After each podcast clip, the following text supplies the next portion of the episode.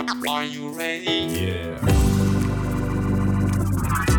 New York City is known for many icons Broadway shows, the Statue of Liberty, the Yankees and the Mets, Wall Street, and of course, New York style pizza. Could I have a, a Sicilian slice, please? I'm actually meeting a few friends at my favorite pizza spot right here in Union Square to celebrate the 140th anniversary of the first commercially successful light bulb. It happened right here in New York City. On today's show, we're going to talk to the author of the book New York Power and get his perspective on how the creation of the light bulb changed humanity forever. And we also have some energy experts to talk about Con Edison's light bulb initiatives to cut your electric bill. Hey everyone, welcome to Plugged In, Con Edison's podcast about all things related to energy. I'm your host, Sydney Alvarez. Before we get started, let's just speed through some history. We're not going to talk about the invention of the light bulb per se. We are focused on the first commercially viable light bulb, which is credited to Thomas Edison. Now, before we get the conversation going, here's your historical speed round to bring you up to date. 1806, Humphrey Davy, an Englishman, demonstrated a powerful electric lamp to the Royal Society. In 1841, a British inventor named Frederick de Moleyns patented a bulb. In 1845, an American named J.W. Starr also received a patent for a bulb. An English chemist named Joseph Swan improved the patent versions of bulbs. Finally, in 1879, celebrated inventor and businessman Thomas Edison achieved success. He and his team dabbled in carbonized bamboo burners, now called filaments. They successfully produced commercially viable light bulbs. Their bulbs were able to burn for up to 600 hours. Our first two guests are Caitlin Sakata and Stephen Coulter with Con Edison's Energy Efficiency Department.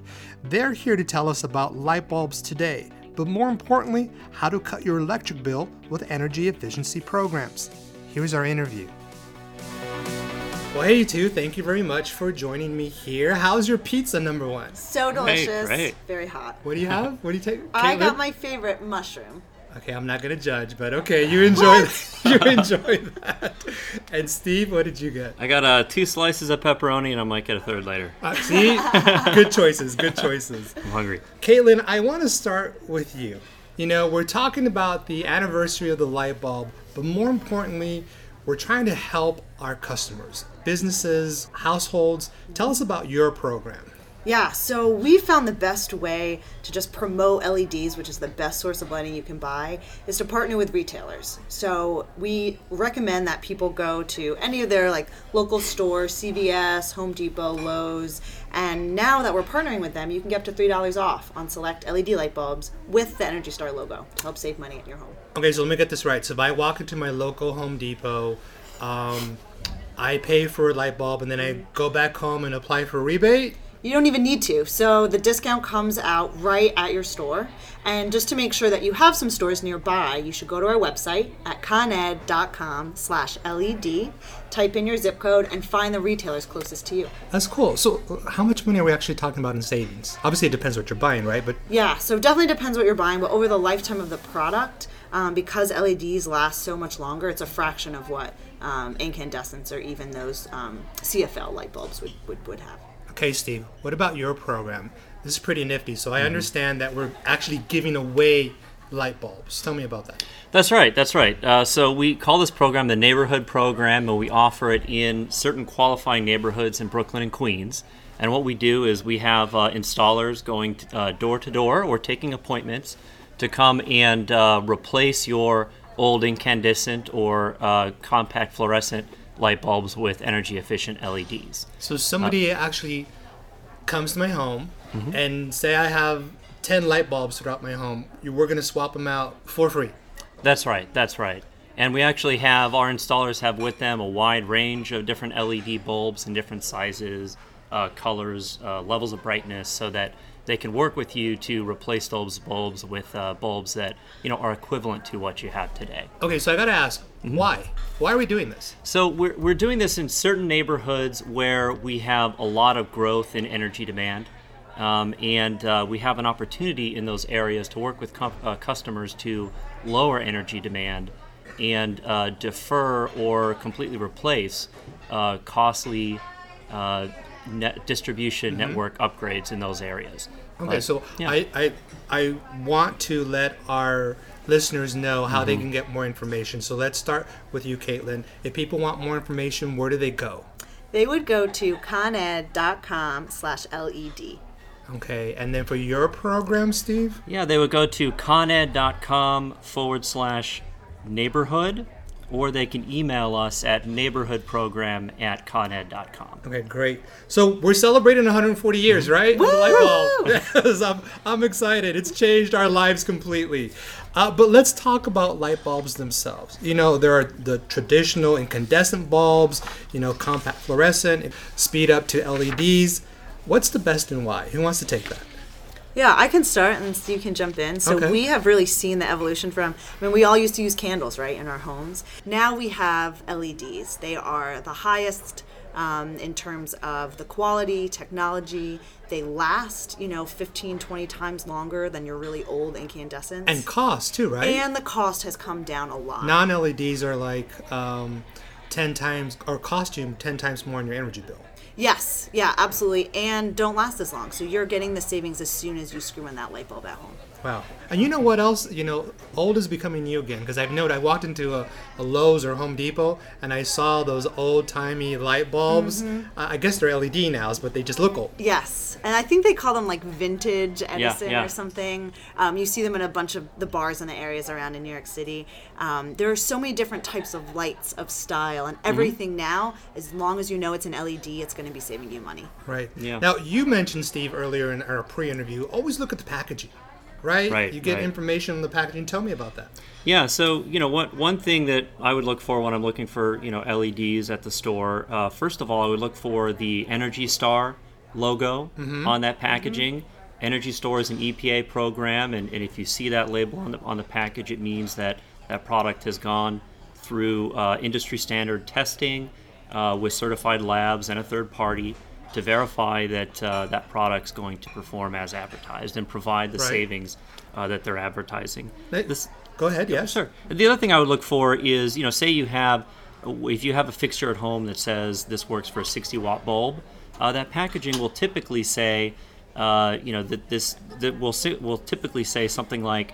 Uh, this LED is a 60 watt equivalent or 40 watt equivalent because LEDs, a 60 watt equivalent LED, uh, might only uh, require, uh, you know, 8 to 10 watts. So, Right. so uh, look for that. Sounds good. Yep. So here's my And- last question to both of you. In your opinion, how has the light bulb itself changed civilization as we speak? I'm going to start with you, Caitlin. I think it's changed civilization because people are now able to have their lights on all the time As they eat pizza. as they eat pizza, as we're doing now, as they study, as they work, and allows them to get ahead in their lives and, and make their families and their futures brighter. Steve? Well, I think it's it's made. I mean, it's made our our cities uh, and and you know way of life the way it is today. So and it and it keeps getting better. Caitlin, Steve, thank you both for being on our show and enjoy your mushroom pizza. Thanks, Sydney. Always a pleasure to eat with you. Thank you. I want to introduce you to our next guest. He's an energy historian and the author of the book New York Power. Please welcome Joseph Cunningham. Here's our interview.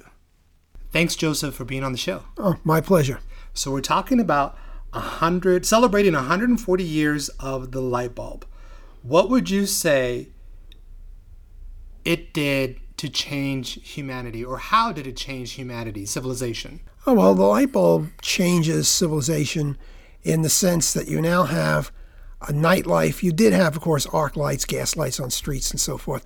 But you now have the ability to keep businesses open late. You have the ability at home to uh, stay up later in the evening. And you're basically, it changes the day to day cycle of how people live. Did it change? You mentioned the cycle of how people live, so it changed our behavior, I'm thinking. Oh, definitely. Definitely changed behavior. Tell me about this. Well, for one thing, you could now have something uh, sometime after business hours if you uh, had the money to do it, of course. And it was usually just the upper classes that could afford lights initially, but that's where it starts and it goes forward. So that you start seeing establishments being open later in the day, and you start seeing there's a night uh, dining hour, people going out to dinner. Nobody but the very wealthy did that before the light bulb. You know, you can't have a discussion about the light bulb without speaking about the grid. Uh, in your research, you speak about Pearl Street Station, which was the first commercial substation in the U.S. And though we're celebrating 140 years of the light bulb, we're also talking about the development of the power grid. Tell me about this. Well, Edison, in seeking to market his light, had decided, unlike his predecessors who were in other fields of electricity, including some arc light pioneers and motor pioneers, they all saw it as just an installation that was put in to a location, usually leased. He comes along, changes totally the business model. So he's decided to supply power, or initially for lighting, then later for motors, as a commodity. Mm-hmm. Much as gas was supplied by the gas company or water was supplied by the waterworks. So now this becomes a much more flexible operation from the customer's point of view. Edison runs his wires in. I can put in electric lights. Frank Sprague was a leader with electric motors. Businesses put in electric motors. And I should mention that that also really brings profitability to the utility companies because he and others lost money on just supplying lighting alone. You really needed something um, more of a continuous load Right. in engineering terms to uh, amortize the cost of these plants because these plants are very, very expensive. Right. And much of the equipment did not exist. He had to develop it. Even the idea of copper, So let's pure talk, copper. Let's talk about this technology of the light bulb. Were there any critics to this technology? Oh, well, there's always some curmudgeons, you know, that see that uh, anything new threatens the moral order. And uh, I believe that, that I'm sure there were. In fact, I've read a few references. Don't know how common they were, but they mm-hmm. thought that if you have lights, people stay up late at night instead of going to bed like decent folks. Right. And you, God knows what sort of immorality or sinful behavior will come from that. I want to get your perspective as a New York Power mm-hmm. historian. Mm-hmm. What do you think Thomas Edison would have to say about this technology, the grid, and how it's evolved into what it is today?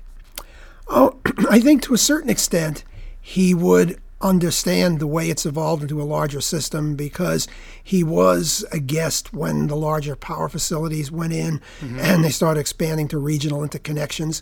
I think what would astound him would be the concept of digital technology and all of the uh, uh, uh, uses to which that power is put, other than just running light bulbs or motors.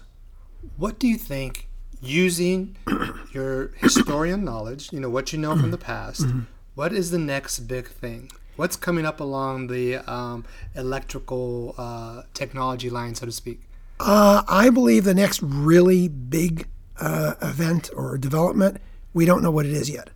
And I say that because you know, we have conventional generation. Now, they're critics of that, but it's vital for base load running the system. We have the renewables, which can help with that and can uh, uh, be very useful, but let's face it, they're not going to carry everything. You need some sort of balance there. And I think somewhere in between there is something else and it hasn't been uh, developed yet. Hopefully, you know, we look at power, we look at the history. Hopefully, there's some 10 year old out there who's reading books as I did when I was a kid and saying, hey, I can do better. You know, and I, I can do better. I want to do that.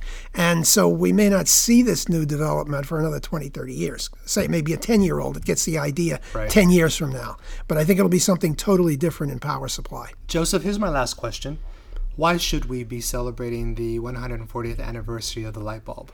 Well, I think we touched on it just what I was saying there. You know, there's this old, I think it was uh, De Santayana who said, those who fail to study history are doomed to repeat it. Well, I like to put it in more positive terms that it gives people ideas. You know, somewhere out there, as I say, child in his science class in Right. high school or grade school or whatever gets an idea and says, hey, we can, I want to do that. You know, I think that's the important thing. You look at these people, this didn't happen overnight. Every step that was made, just the light bulb itself, getting that to work, just getting his generators to work, just getting his circuit breakers to stay closed during a heavy load without tripping the customers offline. Every one of these was a struggle.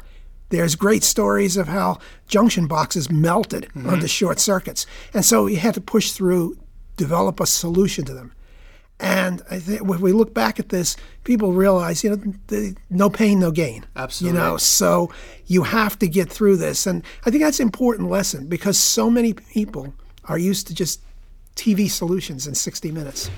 You know, I find it interesting how you say um, people come up with that next idea, and the mm-hmm. light bulb itself mm-hmm. is symbolic of an yeah. idea. Mm-hmm. Joseph, thank you very much for being on our show. We truly appreciate it. Oh, it's my pleasure. Thank you. Thank you, Joseph, for your time. The book again is New York Power, and it is available on Amazon. As an inventor, Thomas Edison made 1,000 unsuccessful attempts at inventing the light bulb. When a reporter asked, How did it feel to fail 1,000 times? Edison replied, I didn't fail 1,000 times. The light bulb was an invention with 1,000 steps. Interesting to know, huh? The first grid in New York City began with 85 customers in 1882, and today it serves more than 3.5 million customers, affecting more than 10 million people. What's next in the energy evolution? Sounds like a show topic for our next episode. That's our show. I want to say thanks to our guests Joseph Cunningham, Caitlin Sakata, and Stephen Coulter. For story ideas or comments, you can send an email to podcast at coned.com. We would love to hear from you. You can also follow us on our social media channels on Twitter, Facebook, Instagram, and LinkedIn. Our handle is at ConEdison. I'm Sydney Alvarez. Thanks for listening. Until next time, y adios.